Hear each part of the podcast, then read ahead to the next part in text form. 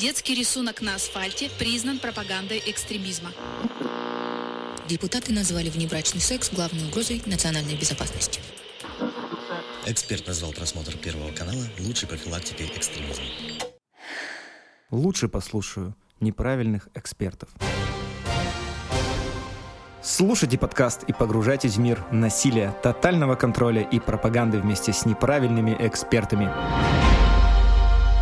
Всем привет, и с вами подкаст «Неправильные эксперты». В эти первые дни зимы, когда скользко и бело, мы продолжаем рассказывать про историю нашей страны, России. Ведь если у нас и есть понимание о том, как ведется борьба и профилактика с современными сектами, то о том, как это делалось в нашей стране на протяжении многих веков, явного понимания нет. И именно в этом выпуске мы хотим поговорить на тему последних десятилетий царской России, сравнить прошлое с настоящим и понять, извлекли ли мы какие-то уроки или продолжаем прыгать на исторические грабли. Как занимались вербовкой в те времена, кто противостоял сектам, и знали ли вы, что революционер Бонч-Бруевич был антисектантом и исследователем культов? На что жаловались миссионеры православной церкви, и почему Тбилиси тогда тоже был любимым направлением у верующих в разные ереси? Эту серию мини-выпусков мы ведем в том же составе, с нами участвуют в обсуждении прошлого и делают выводы о настоящем миссионер-исследователь ереси и культов иеромонах Герасим. Здравствуйте, дорогие друзья. И историк, старший преподаватель кафедры отечественной истории и историографии Самарского университета Анастасия Гулина. Добрый день. Ну а со стороны ведущих подкаста «Неправильных экспертов» буду я, социальный психолог и исследователь деструктивных культов Михаил Вершинин. И пока мы с вами не попали в плохую историю, которую пишет товарищ майор, или не наступили в инородческий тыквенный спас, давайте послушаем дисклеймер и произнесем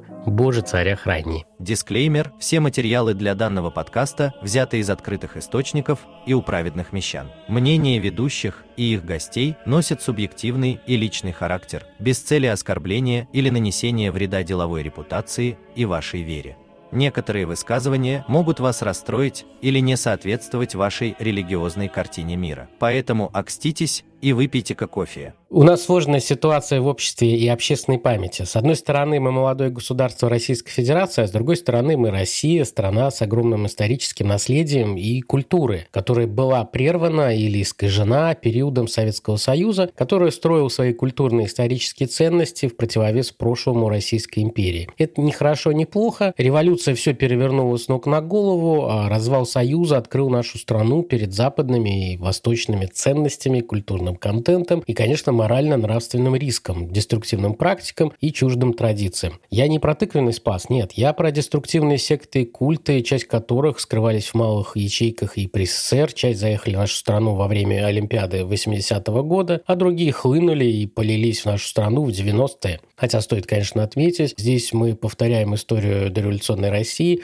большое количество культов возникли в России и сами. И в нашем выпуске подкаста «Неправильные эксперты» мы решили не повторять ошибки и избегать стереотипов, что мы отсталая страна и должны искать решения только у развитого англосаксонского мира. Ведь даже в профилактике культов и борьбе с их распространением у нашей страны большое историческое наследие и опыт, который мы должны учитывать и, надеюсь, сделаем из этого выводы. Я увлекаюсь краеведением, историей России, и мне всегда было интересно, а как жило общество и страна до революции революции, что привело к революции. В детстве на меня оказало большое влияние фильм Станислава Говорухина «Россия», который мы потеряли. Сейчас, конечно, я могу сказать, что это не киношедевр, но когда я был подростком, другого контента не было, и фильм меня очень сильно впечатлил. Детство мое прошло в Северной Африке, в месте, где остановилась последняя белая эскадра, которая успела уплыть от резни на юге России, которую строили большевики во время гражданской войны. Вот эта белая колония просуществовала некоторое время, и я даже читал книги старой колониальной библиотеки, что тоже было очень интересно и занимательно. За несколько лет до пандемии один мой знакомый, профессиональный антиквар, подарил мне оригинал издания 1911 года, книгу «Русские сектанты, их учения, культ и способы пропаганды». Эта замечательная книга систематизировала опыт русской православной церкви в борьбе с ересями и культами, которые пышно цвели в империи и также ослабляли государство. Несмотря на то, что там книга про юг, в нее попали материалы про Самару, город, в котором мы живем, участники этого выпуска подкаста «Неправильные эксперты».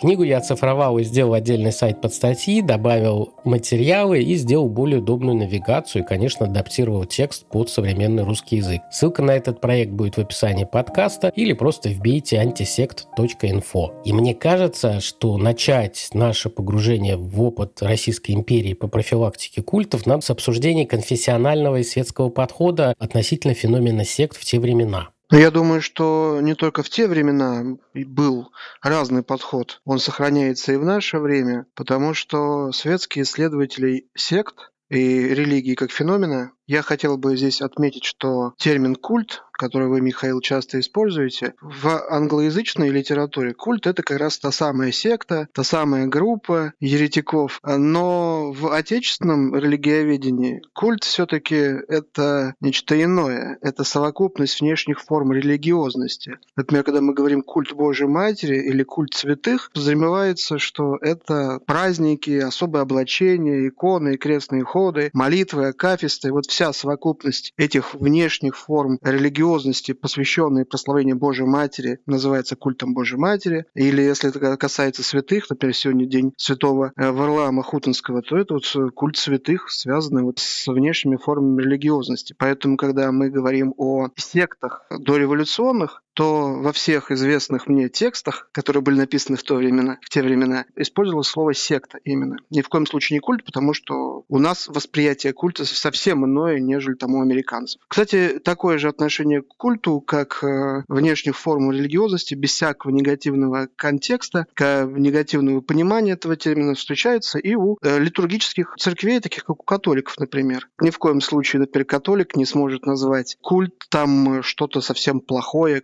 как какую-то секту, или секта это сект, это какая-то религиозная группа, или как сейчас это принято называть, новое религиозное движение. Так вот, несколько стесняюсь, что ли, назвать вещи своими именами. Но когда мы говорим о двух взглядах, конфессиональном и светском, на феномен сект, это было не только в дореволюционной России, я подчеркиваю, что это есть сейчас. По какой причине? Я сейчас попытаюсь объяснить. Светский исследователь, он э, смотрит на религию как, как феномен, и в том числе и на секту, а как частное проявление религиозного мышления с точки зрения во-первых, социологии. Во-вторых, психологии, потому что погружаться в глубину мистики у него нет никаких оснований. Он светский исследователь, если он не занимается э, мистикой как ученый, конечно же. Поэтому нам известно, что у религии есть э, социальные функции. Ну, все их прекрасно знаем. Это и коммуникативная, это э, регулятивная,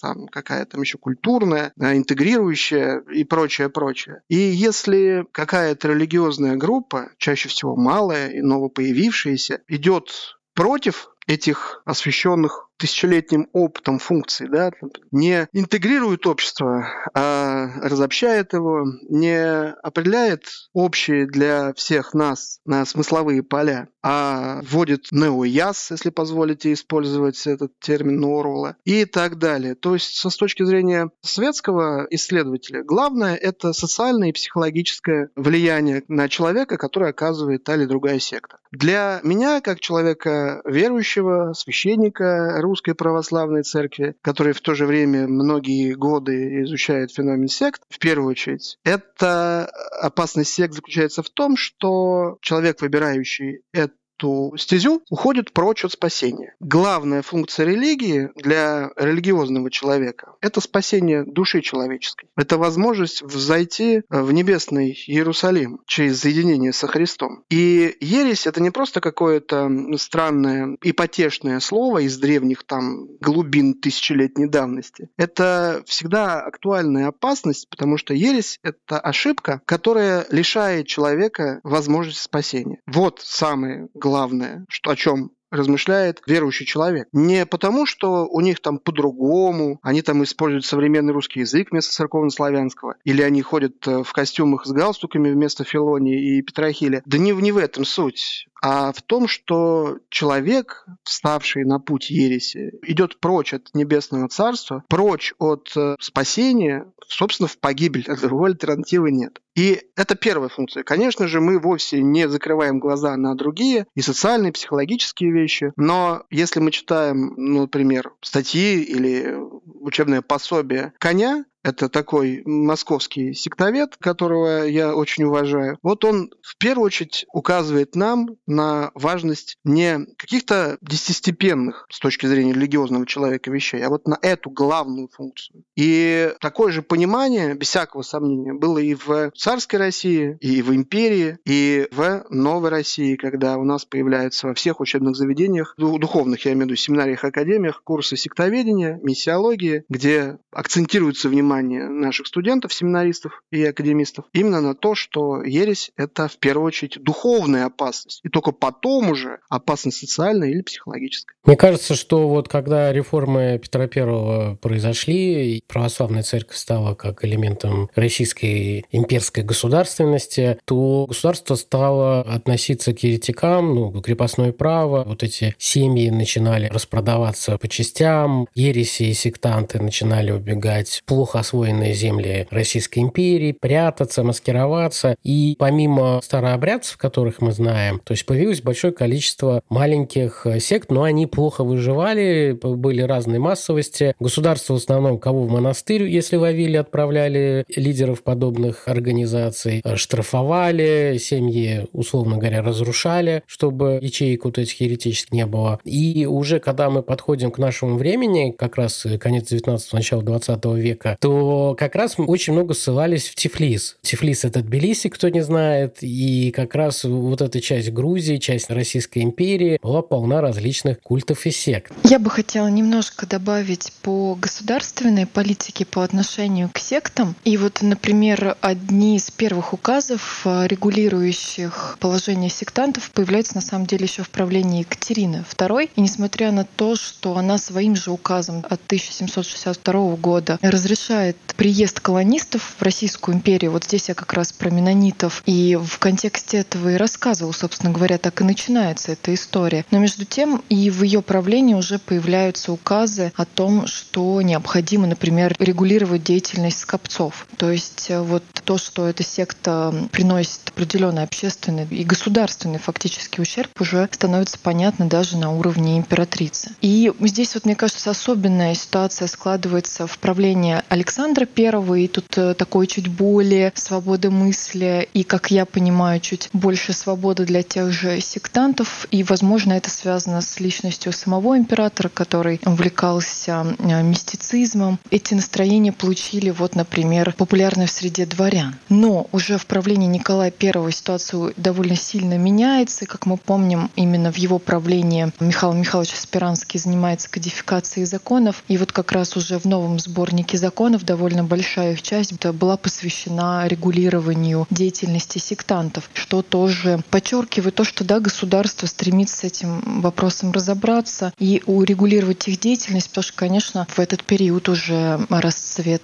сектанства в Российской империи происходит, безусловно. И кроме того, еще хотелось бы добавить такой факт, что государство определяет э, список наиболее вреднейших сект, просит составить Святейший Синод. Вот этот список, и туда входят, например, такие секты, как э, иудействующие, молокане, духоборцы и, конечно, наиболее одиозные, вредные — это хлысты и скопцы. Значит, Александр II эту тенденцию продолжает, политику против секты новый такой особенно этап в борьбе с сектами, это уже Александр III. И здесь, мне кажется, во многом повлиял также и Константин Петрович Победоносцев, потому что, в принципе, в идеологии государственной наступает новый этап, консервативный этап, и, конечно, на религиозной политике это вот тоже сильно сказалось. С одной стороны, это связано с попытками государства отрегулировать как-то деятельность секты, и давайте будем честны, все таки на рубеже веков, и мы тоже об этом уже упоминали, возникает э, вот вот эта ситуация наибольшего, наверное, пика в популярности секты. И, конечно, это связано с кризисом государства и в том числе, наверное, и самой церкви. Отец Герасим, вот эти реформы, которые проводили наши императоры, да даже документ 1905 года, который ввел определенные религиозные свободы, это же как-то повлияло вот на всплеск именно западных сект, которые хлынули в царскую Россию? Конечно же, указ о началах веротерпимости, э, изданный святым э, страстотерпцем императором Николаем II в 1905 году, не помню, кажется, в апреле месяце, сильно изменил религиозную картину империи. Сильно. Конечно, с 1881 года, когда императором становится Александр III, и значительно изменяется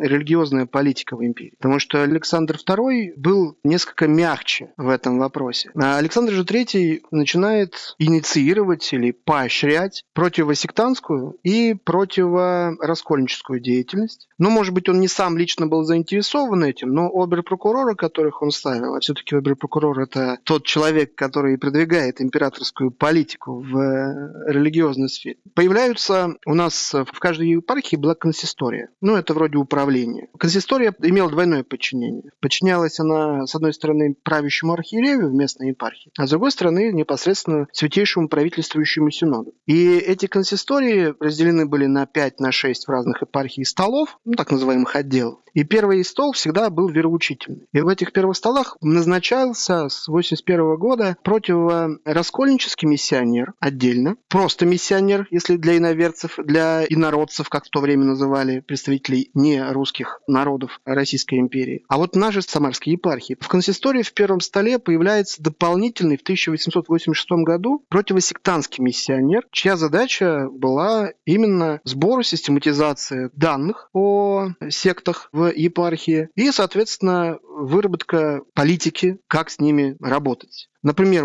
сейчас я изучаю документы этого самого как раз первого вероучительного стола нашей консистории с 81 года. Огромное количество дел посвящено тому, что какой-то человек, или семья, или какая-то отдельная там женщина, там мужчина, неважно, изъявляет желание покинуть православную церковь и присоединиться к какой-то сектантской группе, какой-то секте. Тотчас благочинный пишет об этом письмо в консисторию, и консистория повелевает просто приказывает этому противосектантскому миссионеру пообщаться с этой семьей или с этим человеком. Не сразу розгами их бьют, а с ними общаются, убеждают, увещевают, дают время для размышлений. И могу сказать, что те данные, которые есть в архивах, показывают, что некоторые принимают решение остаться в православии. Не знаю, искренне ли, либо они боятся потерять те преференции, которые есть э, у православного гражданина империи, которых нет у сектанта или иноверца, но такие случаи были. Другое дело, что так называемые мистические секты второй половины XIX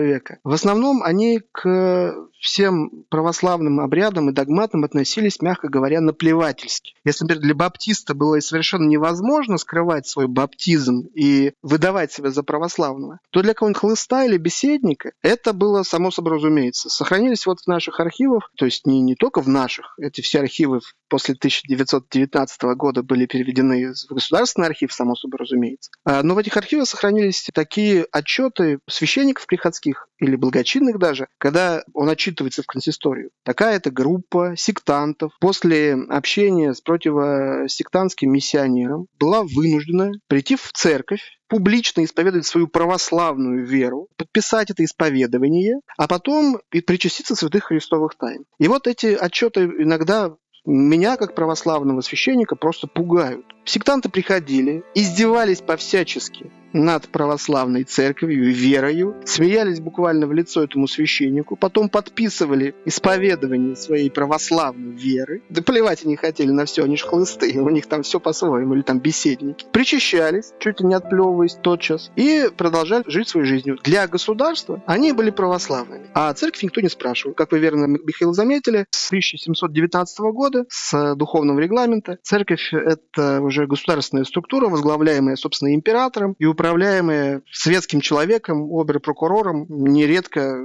офицером-кавалеристом в отставке. Да, некоторые из них вообще даже неверующие были, как Мелисина, например. И здесь А, а что, только, только плакать оставалось и продолжать работать в противосектантской деятельности проповедью, объяснениями, увещеваниями. Хотя, конечно же, надо отдать должное государству. Государство видело себя как охранительницу православия. Вообще борьба с сектантством это было государственное дело. Казалось бы, должно быть церковное дело. Нет, это было, во-первых, государственное дело. И в том числе применяли жандармские методы, расследование, доносительство поощрялось вот, э, через полицейские структуры, агентурные данные собирались. Все это, конечно, было. Как на это реагировало духовенство, ну, можно почитать, например, воспоминания некоторых наших самарских священников дореволюционных. На одним из, наверное, самых плодовитых писателей, который оставил множество и писем, и воспоминаний, это Вениамин Лаврский, наш э, кафедральный протопоп. Его э, творение скоро будет, я надеюсь, опубликованы нашим ректором Самарской духовной семинарии, отцом Максимом Кокаревым, работает в этом направлении. Но не восторг вызывали эти полицейские методы работы противосектантской направленности.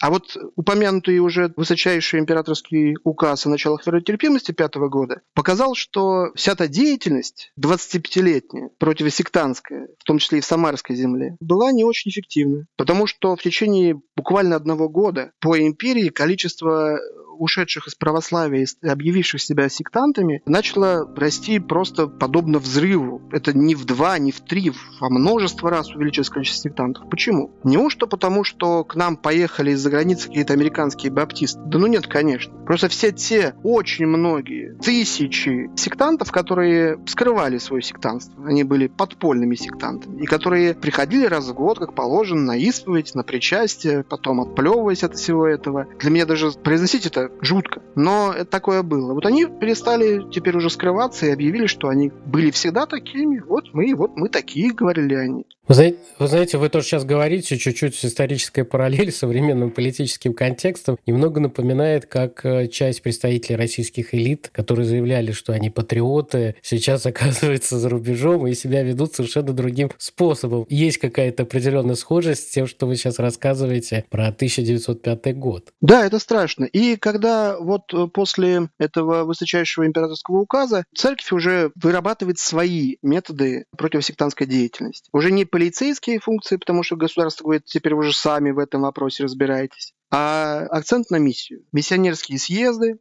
миссионерские журналы, миссионерские школы, миссионерские курсы в семинариях. И это уже совсем другая, интереснейшая история, которую надо исследовать Потому что на материалах Самарской епархии мне неизвестно, что кто-нибудь из ученых бы взялся бы и написал бы монографию или какое-то серьезнейшее исследование именно о противосектантской деятельности после 1905 года. Вот вы называли Хлыстов, вы называли еще кого-то, а какие приблизительно, да, какие приблизительно были популярные культы и секты в начале 20 века в России? Хотел бы сказать, что у нас судя по архивным данным, даже среди духовенства, которое занималось противосектантской деятельностью не было четкого понимания того, во что же все-таки эти сектанты верят. У баптистов все было просто. Баптисты сами говорили, во что они верят. Там их не надо исследовать. А вот так называемые мистические секты – это просто ужас и кошмар. Например, когда у нас появляется на кафедре Высокопресвященнейший Гурий, епископ Самарский и Ставропольский, он как-то особенным образом пожелал бороться с хлыстами и беседниками. И вот когда сравниваешь ежегодные отчеты, в архивах консистории эти отчеты постоянно публикуются, эти отчеты, они типа таковые. И вот во время первых лет правления, он не очень долго правил епархии, Высокопресвященнейшего Гурия, видно, что появляются какие-то странные названия. Некие монтаны у нас в Самаре откуда заявились. Кто такие, никто не знает. Я думаю, надо написать статью, что за монтаны и как они здесь появились, во что они там появились какие-то мормоны. Можете представить, что у нас в 80-е, 90-е годы 19 века мормоны здесь распространены были? Да, причем это кто не американские такие? мормоны, не, не в том вот контексте, в том-то и дело. Которые, а Неизвестно, другие совершенно мормоны. Какие-то, да. да. Беседники, они иногда пишутся в разделе хлыстов, иногда отдельно пишутся кто такие беседники. Есть совершенно уникальная работа, посвященная беседникам, изданная еще в 1913 году, э, то есть достаточно давно уже, 100, сколько, 110 лет назад. Но беседников у нас, наверное, в Самарской э, епархии было максимальное количество, больше всех вообще во всей Российской империи. Но любимые были, конечно, холостые. Их вот э, даже по цифрам можно проверить, посмотреть. А количество до конкретного человека в э, отчетах пархиальных показывали, сколько у нас в епархии было тех и других сектантов. Уважаемые слушатели, я напоминаю, что есть подробная книга от 1911 года «Русские сектанты, их учения, культы и способы пропаганды» по адресу antisect.info. Ссылка будет в описании, где вы можете прочитать про десятки различных культов и сект, которые существовали в России. Особенно, конечно, вот этих ответвлений от хлыстов.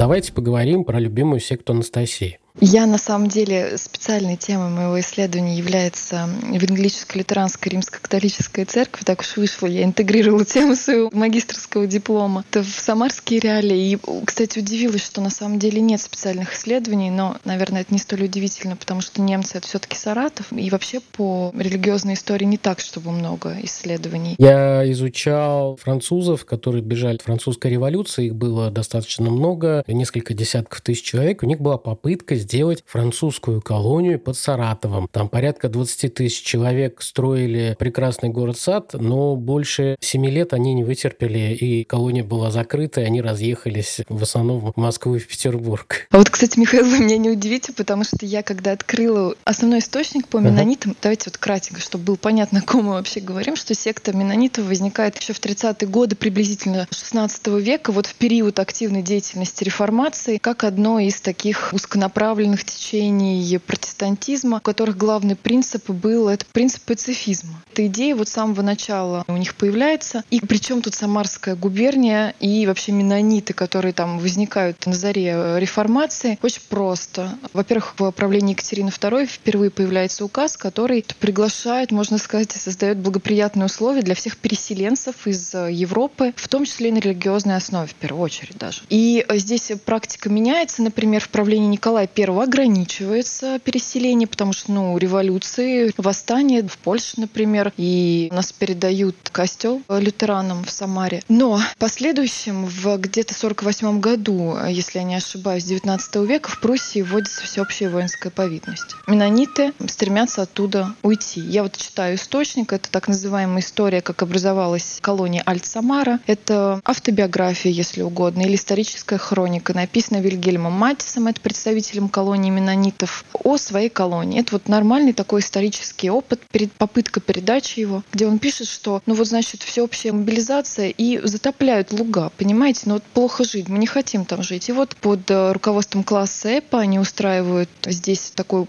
робную поездку в Российскую империю, приезжают в Самарскую губернию и понимают, что вот эта земля пригодная для их жизни, что вот тут им жить будет хорошо. То есть, когда первый раз это читаешь, э, на самом деле вот тут э, удивляешься, как так, да, вот казалось бы, все привыкли думать, что вот Европа, а что как это вот в России жить лучше, а вот так вот. И они, значит, устраивают довольно долгие и, как он описывает, трудное переселение. Ну, представьте, да, себе с детьми, с малыми. Они переезжают из Пруссии в Самарскую губернию и действительно устраивают колонию. Им здесь на первом этапе даны особые преференции, они освобождены от воинской повинности, им даны особенные условия для того, чтобы они могли организовать здесь вот просто на пустыре. И вот так появляется Александр Тальская волость, в том числе Мариенталь, Александр Таль, Хофнунг и так далее. Целый ряд селений. Не все не менонитские, надо сказать. Часть из них лютеране, будут и католики. Но это поселение на религиозной основе будет построено, и оно замкнутое. Менониты — очень замкнутая община со своей религиозной системой. У них э, нет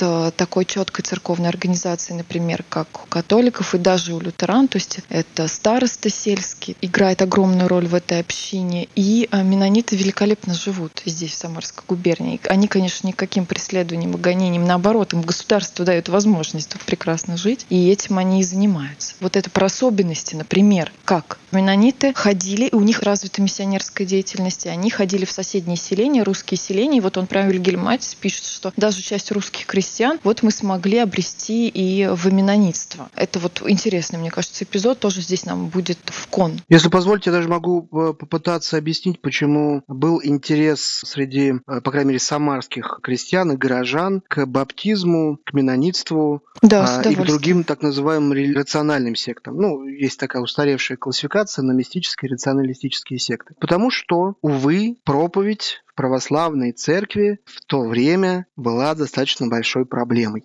Церковь – государственная структура до 1900 17 года. И поэтому любая проповедь должна быть согласована с цензором. Единственное, кто освобожден от цензурирования своих проповедей, были правящие архиереи. А священники обязаны были проповедовать не реже, только вдумайтесь, одного раза в год. И для того, чтобы прочитать проповедь в каком-нибудь сельском приходе, священник обязан был ее записать и отправить цензору в консисторию. Учитывая, что интернета нет, Почта России еще не работает, значит, на какой-то телеге он должен отвезти в столицу эту свою проповедь цензор должен ее прочитать. У нас огромное количество отчетов нашей Самарской консистории с воплем о том, что не хватает финансирования. Младший нештатный э, писарь канцелярии получал жуткие копейки, только вдумайтесь, 120 рублей в год. При том, чтобы снимать однокомнатную квартиру, в доходном доме в Самаре, это как раз 120 рублей уходило. То есть он вообще как, как прожить? Жутко не хватало кадров. И поэтому вот эта проповедь, которая лишь могла пролежать достаточно долго. А теперь представьте, священник допустил какую-то помарку,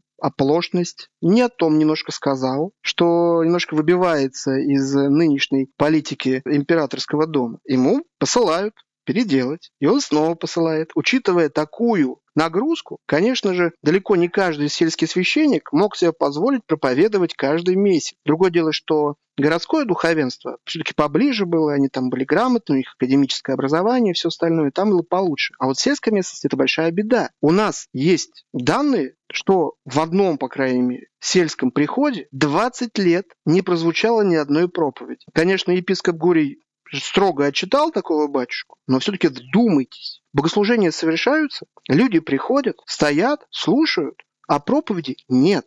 Десятилетиями. Вообще нет. Конечно же, к концу XIX века уже церковно-славянский язык сильно отошел от э, современного им в конце XIX века русского языка. И учитывая, что они не очень грамотные, на филфаке не учились никто, специалистами по древнерусскому языку они тоже не были, и поэтому далеко не все прозрачно понимали из того, что произносится во время богослужения. Напомню, что наше православное богослужение имеет огромнейший дидактический потенциал. То есть, если внимательно слушать наше богослужение, не просто наслаждаться пением и рассматривать иконы, а вот внимательно проникаться в тексте, не нужно никаких академий заканчивать. Там есть все. Но для этого надо знать очень хорошо церковно-славянский язык. И учитывая вот эти два фактора, отсутствие проповедей и уже к тому времени устаревший церковно-славянский язык, многие не понимали, что же такое, собственно, православная христианская вера. И тут появляются люди, те же самые баптисты, или даже вот эти самые беседники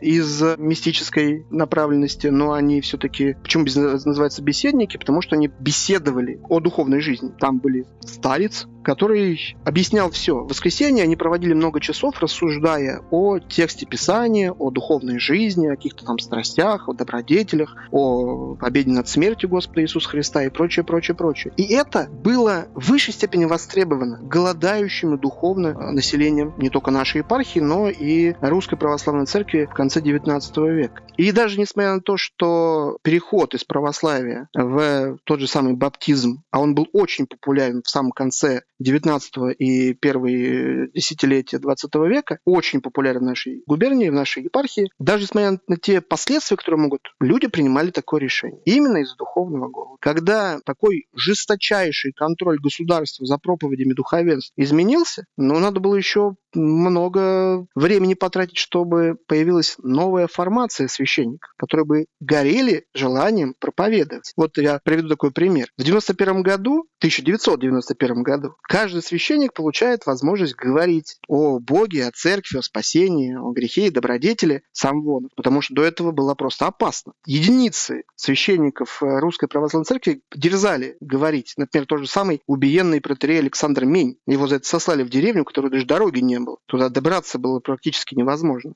А в основном люди говорили очень кратко, сухо. До сих пор в наших книгах по гомилетике написано, что проповедь не должна быть больше 7 минут. Ну, что можно за 7 минут сказать? Здрасте, дорогие мои прихожане. Вот он я, ваш батюшка. Ну и еще что-нибудь. Но даже когда в 91 1991 году стало можно говорить, понадобилось нам еще 20 лет, чтобы появились священники, которые не только могли воспользоваться этим возможностью, но и стали бы интересными проповедниками. Та же самая ситуация была у нас и на рубеже 19-20 века. Да, говорите. А что говорить? А нужно ли говорить? И баптисты те же самые пользовались этим. Вы меня очень удивили этой историей по поводу цензоров. Я, к сожалению, не был в курсе этой истории. Это действительно меняет очень много и объясняет очень много. Напоминает, если опять проводить параллель, когда в России буквально там лет 10 назад ввели систему государственных закупок, в том числе и до государственных корпораций, РЖД ввели единую закупку картриджей для своих принтеров. И вот также картриджи принтеры со всей страны отправляли куда-то в Москву. И это длилось 2-3 месяца, чтобы вам заправили картриджи. И это привело вообще к жуткому сбою работы офисных систем и все остальное. Люди, конечно, покупали за свой счет. И, может быть, не совсем корректное сравнение, но бардак вот такой же отправление куда-то, потом ты месяц-два ждешь, когда тебе это вернут, это ужасно для такой большой структуры. Мне очень понравилось, вот изучая различные отчеты, есть статья священника-миссионера Феодосия Кирика «Современные способы сектантской пропаганды». Он как раз ее написал в начале 20 века, и он там систематизировал методы вербовки секты и культов в начале 20 века. Судьба автора была очень сложной, он не бежал из страны, а продолжил служение. Он даже успел возглавить Костромскую епархию в 1937 году, но там сразу после назначения был арестован и расстрелян за контрреволюционные разговоры во время обеда. Его обвинили, что он неправильно разговаривал во время какого-то обеда. Погружаясь в заметки десятков разных православных миссионеров, где они делятся своими наблюдениями и замечаниями, можно выделить вот три интересных аспекта. Очень много культов и сект имели связи корни с Германией, хотя были выходцы там и из Англии, и даже из США, но много литературы печаталось именно в Германии, поступало оттуда. Если брать современную Самару, то у многих псевдохристианских международных культов тоже центр управления идет с Германии. Вот эта преемственность, она как бы, как это ни странно, повторилась. Это не какой-то коварный замысел, а просто такое вот совпадение. Например, региональный штаб-квартиры некоторых культов, которые отвечают за работу в Поволжье, они как раз связаны с Мюнхеном. Многие священники-миссионеры, которые отвечали за борьбу с культами и распространением ереси, отмечали, что профессиональных проповедников-вербовщиков от культов в разы больше, чем их. В некоторых губерниях на четырех священников-миссионеров православной церкви приходилось по несколько десятков вот этих пасторов-вербовщиков. И мы только про конкретную секту говорим, а их было несколько. То есть там соотношение могло быть 1 к 20. И бюджеты тоже. То есть, например, в Самаре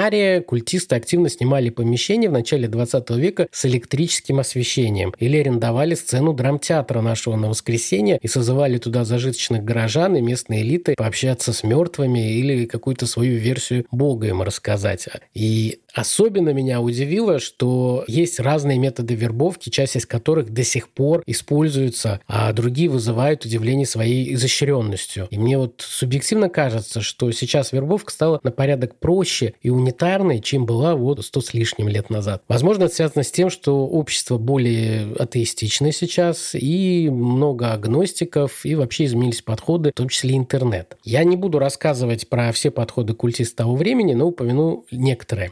Основным событийным подходом к вербовке была организация молитвенных собраний. В основном там говорили про грехи людей, что грядут сложные времена, спасутся правильно верующие, и короткие молитвы быстро переходили к атаке на православие. На тот момент культы занимались вербовкой уже верующих людей, и для этого им нужно было доказать, что их предыдущая вера неправильна. Сами молитвенные собрания проводились очень торжественно, особенно в городах. Как и сейчас, на таких собраниях не любят возражений и задавания всяких каверзных вопросов вопросов. Возможности этого ограничиваются, а в прошлом еще для этого вешали печатные настенные плакаты. А когда мы говорим про печатные, это что? Это говорит про тираж, бюджет и что есть сеть филиалов этой секты для распространения этих плакатов. На плакатах писали «Просим не нарушать тишины, просим соблюдать полнейшую тишину». И чтобы окупить затраты на такие мероприятия, то, конечно, нужно приводить нужное количество барашков. Делать это по-разному, но в крупных городах, как я говорил, уже использовали расклейку афиш объявлений. И, кстати,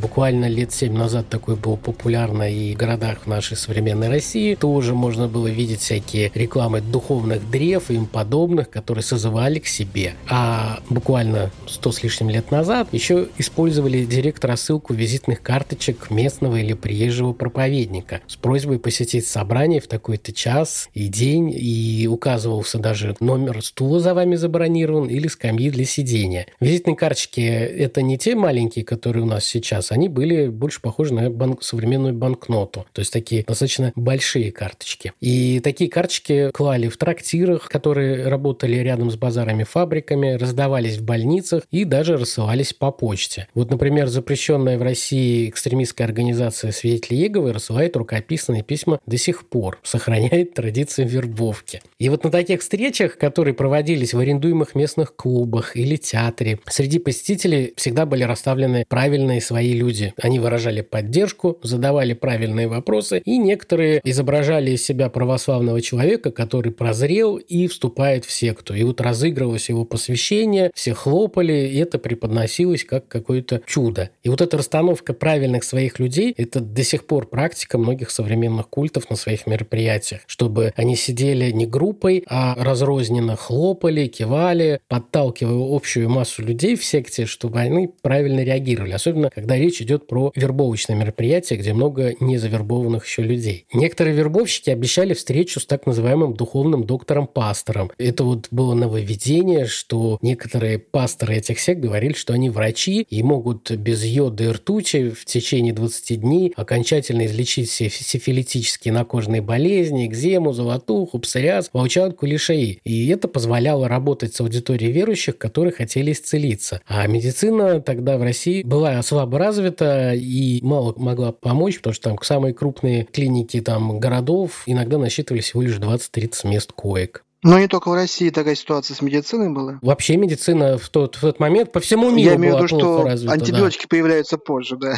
В сельской местности вербовку местными ячейками было вести достаточно сложно, ведь общество боролось тогда не за веру, а со скукой, и местные сектантские проповедники очень быстро надоедали. Вот эту проблему решили, создав постоянный приезд новых проповедников, которые ездили по филиалам и несли свою пропаганду в массы. Знаете, такой заезжий фокусник, который заезжает в каком-то смысле по повеселить общину. Сектанты заранее распускали слухи среди православных, говоря, что брат из Америки, из самого Лондона, из-за границы приезжает, будьте готовы. И, конечно, упаковывали приезд таких проповедников в село. Молодые люди из секты встречали его у въезда в село, устраивали пеший митинг и, громко разговаривая, напевая разные песни, шли до какого-то арендованного помещения. Выползали зеваки, любопытные, и часть из них затаскивали вот на эту проповедь. Молитвенные собрания все селах активно проводили с открытыми окнами, чтобы было слышно пение. Пение очень привлекало, потому что наш народ очень на тот момент был певучий, и хоровое пение было очень популярно. К сожалению, эта культура фактически не пережила или сильно исказилась во времена СССР. Подход с окнами работал всего три сезона, за исключением зимы, потому что в другое время года там было холодно, зимой было прохладно. И почти всегда стройное мелодичное пение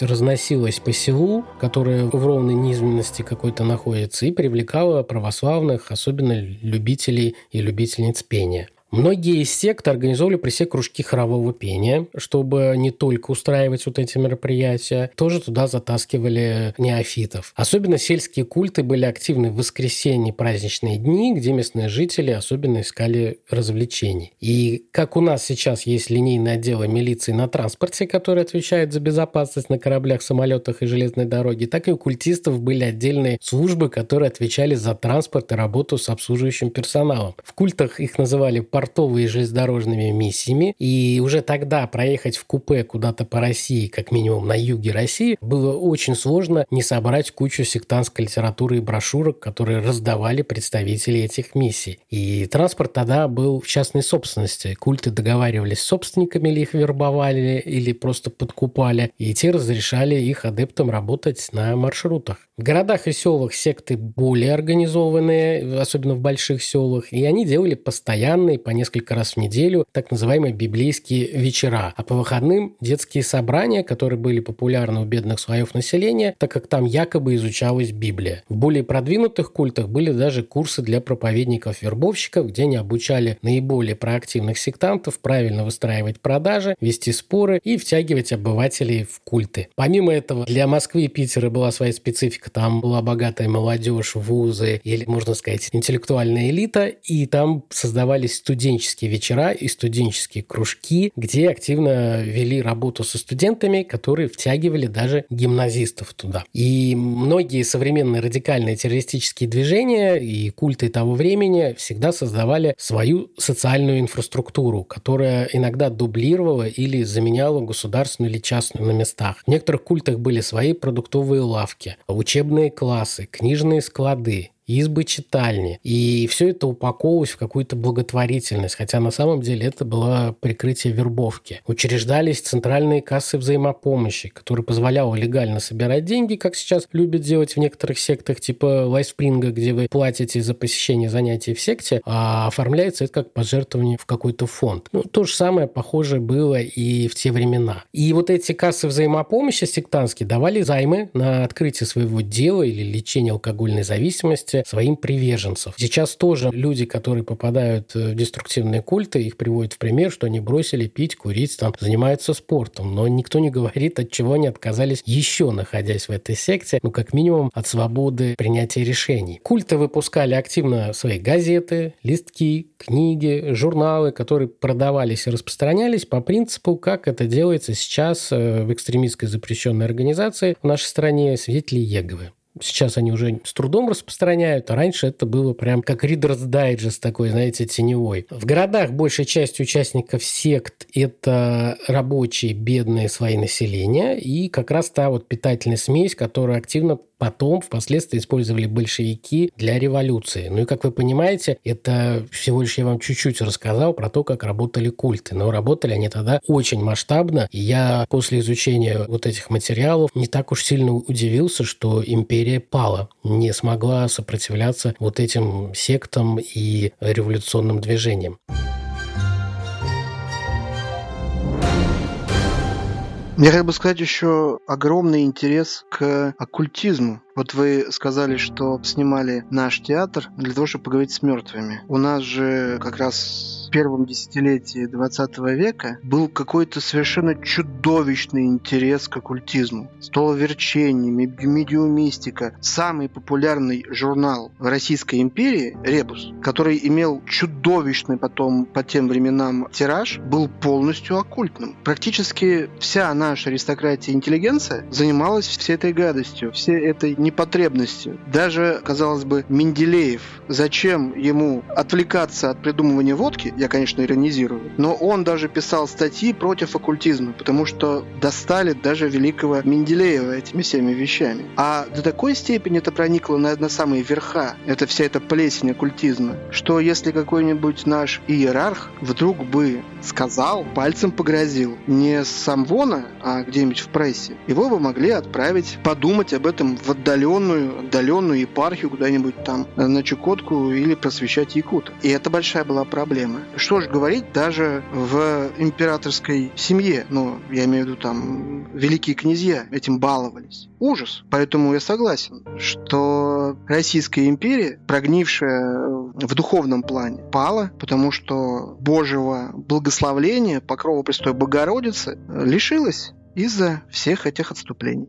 Хотела еще сказать вот тоже пару слов по поводу миссионерской деятельности священнослужителей. Отец Герасим тоже очень интересные мысли сказал о том, как затруднительно было русским православным священнослужителям относительно сектантов вести миссионерскую деятельность. И вот действительно у нас на историческом факультете молодой человек, очень талантливый студент, первый курс, сейчас уже да, на первом курсе исследует архивные дела Самарской епархии. Вот он говорит довольно много прошений священников о том, что у них элементарно не хватает э, материального обеспечения. Они запрашивают э, Святейший Синод обеспечить им вот эту миссионерскую деятельность. И вы знаете, поступают отказы, как он пишет, что, как правило, вот эти ходатайства уходят в никуда. Опять же, в исследованиях, которых я читала, конечно, вот это подчеркивается, что русской церкви не хватало даже вот материального обеспечения на распространение миссионерской деятельности. Хотя интересные примеры тоже существовали. Я читала в какой в статье, что в одной из сел как раз Николаевского уезда Самарской губернии для усиления да, вот эффекта борьбы с сектантами православные пастыри даже использовали технические новшества, так называемые туманные картины, чтобы как-то еще и визуально обеспечить вот эту беседу борьбе с идеями сектантов. Здесь же и по источникам видно, что распространяется литература, потому что как вести диалог с сектантами? Необходимо же использовать какую-то аргументацию, которая выглядела бы жизнеспособной, актуальной. И вот в этом плане, конечно, вот дополняется Герасима, тоже хотелось бы отметить, что помимо того, что не было такой, да ее вообще не было цензуры среди сектантов, так и вот тоже о чем мы уже говорили, что сектанты ведь не запрещали посещать русскую церковь. И в этом плане там те же христоверы, хлысты, то есть, пожалуйста, внешне человек социально выглядит нормальным, он ходит в храм, он э, ведет себя как будто бы обычно, но по факту он может состоять в этот момент в секте. И опять же, очень многие секты отличались довольно такой четкой структурой, системой работы, и там те же баптисты, они очень жизнеспособны и были, и есть сейчас. Поэтому, конечно, русской церкви было трудно бороться вот с этими религиозными организациями. Знаете, и Самара, как и вся царская Россия, была открыта перед новыми религиями и сектами, которые хлынули в страну во второй половине XIX века. К ним добавились, как я говорил, уже внутрироссийские ереси, которые воспрянули после императорского указа о даровании свободы вероисповедания. Если сейчас Самару могут знать как родину секты Пионовой, то тогда у нас тоже было чем гордиться. Тогда тоже были секты, которые имели самарские корни. Хотя сект было достаточно много, и так же много, как и сейчас, многие секты тогда считали себя достойными частью общества и требовали помощи от региональных властей. Из всех городов Самарской области особенно выделялась Сызрань, которая была чуть ли не единственным городом в России с очень большой и сильной общиной хлыстов. А в некоторых работах даже упоминали, что хлысты контролировали деревни, но никогда города, кроме Сызрани. И когда в Сызрани был большой пожар и сгорела значимая часть города, то хлысты со всей страны помогали своей общине встать на ноги. Вторыми по активности в городе были штундобаптисты, которых было тоже очень много и в Самаре. А некоторые проповедники-вербовщики постоянно плавали в Сызрани с Самары на пароходе и требовали письменно от местного губернатора скидку на проезд 50%, так как они занимались религиозными делами. Скидку им не дали. Еще в Самаре были сильны протестантские секты и куча других маленьких групп. Среди них были молокане, хлысты, скопцы, прыгуны, молокане, мормоны, но не путайте с их современными мормонами, разные совершенно секты. И еще активничали духоборы, штундомолокане и даже яговисты. Необычные секты у нас тоже были. Были так называемые серые голуби или божьи голуби, многоженцы, секта откололась от хлыстов, жен использовали как прислугу и рабынь. А другое отлетление от хлыстов была секта беседников, как раз сегодня про них много отец Герасим рассказывал, которые любили проживать группами и формировали что-то наподобие монастырских общин. Была и чисто самарская секта поняшковцев, где гуру секты сказал вести общее хозяйство с отказом от имущества, а также запретил мыться, менять одежду, ее носили пока она не стлевала, запрещал причесываться, и все это ради исчезания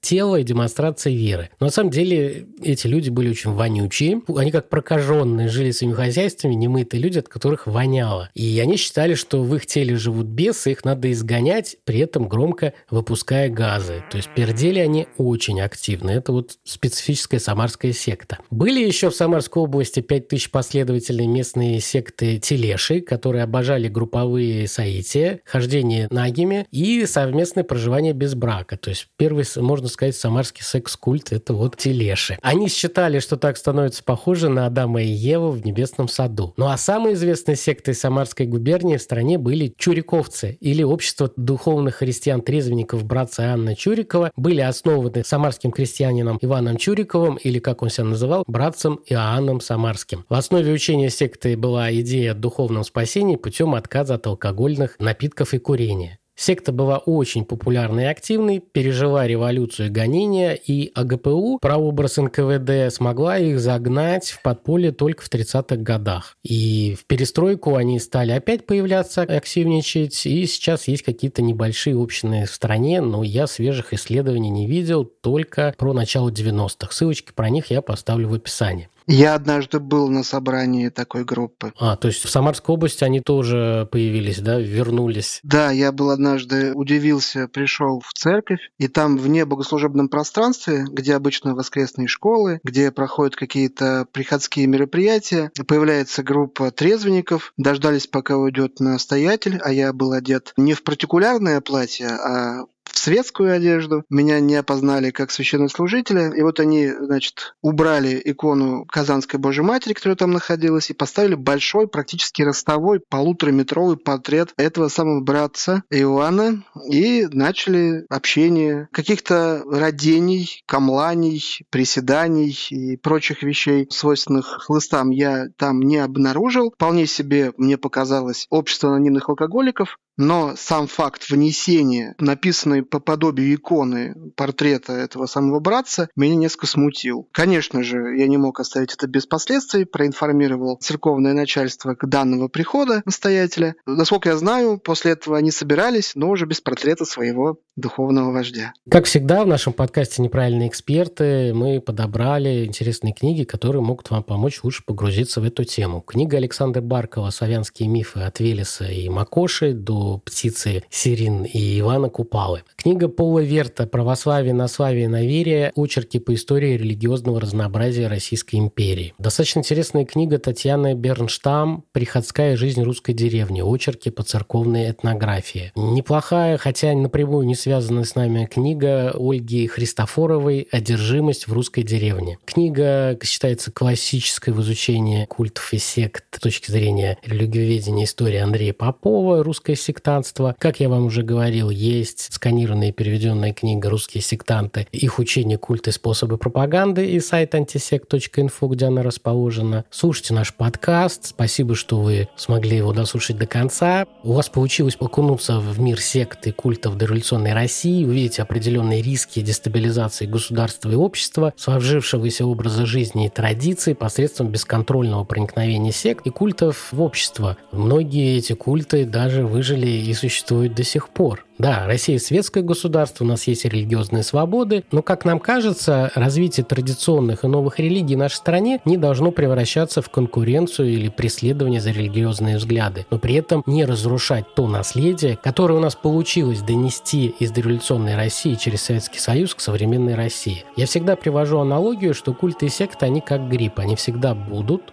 но если не лечить грипп и простуду, то организм может прекратить существование. Так и нашему обществу нужна поддержка и защита от вируса сект. Именно поэтому мы и решили сделать этот выпуск, чтобы у вас было больше понимания и информированности для принятия каких-либо решений и поиска истины. И, конечно, в другом выпуске мы вам расскажем, как было с сектами, культами в Советском Союзе. А еще у нашего подкаста появился канал на Boosty, где вы можете немного помочь нашему подкасту. Ссылочка будет в описании. А пока слушайте наш подкаст, делитесь Делитесь выпусками, читайте книги и пишите нам ваши идеи и пожелания. Пока-пока. До свидания, дорогие друзья. На братьев и сестер по вере призываю благословение Божие. Всем пока. Я очень надеюсь, что вас эта тема очень заинтересовала.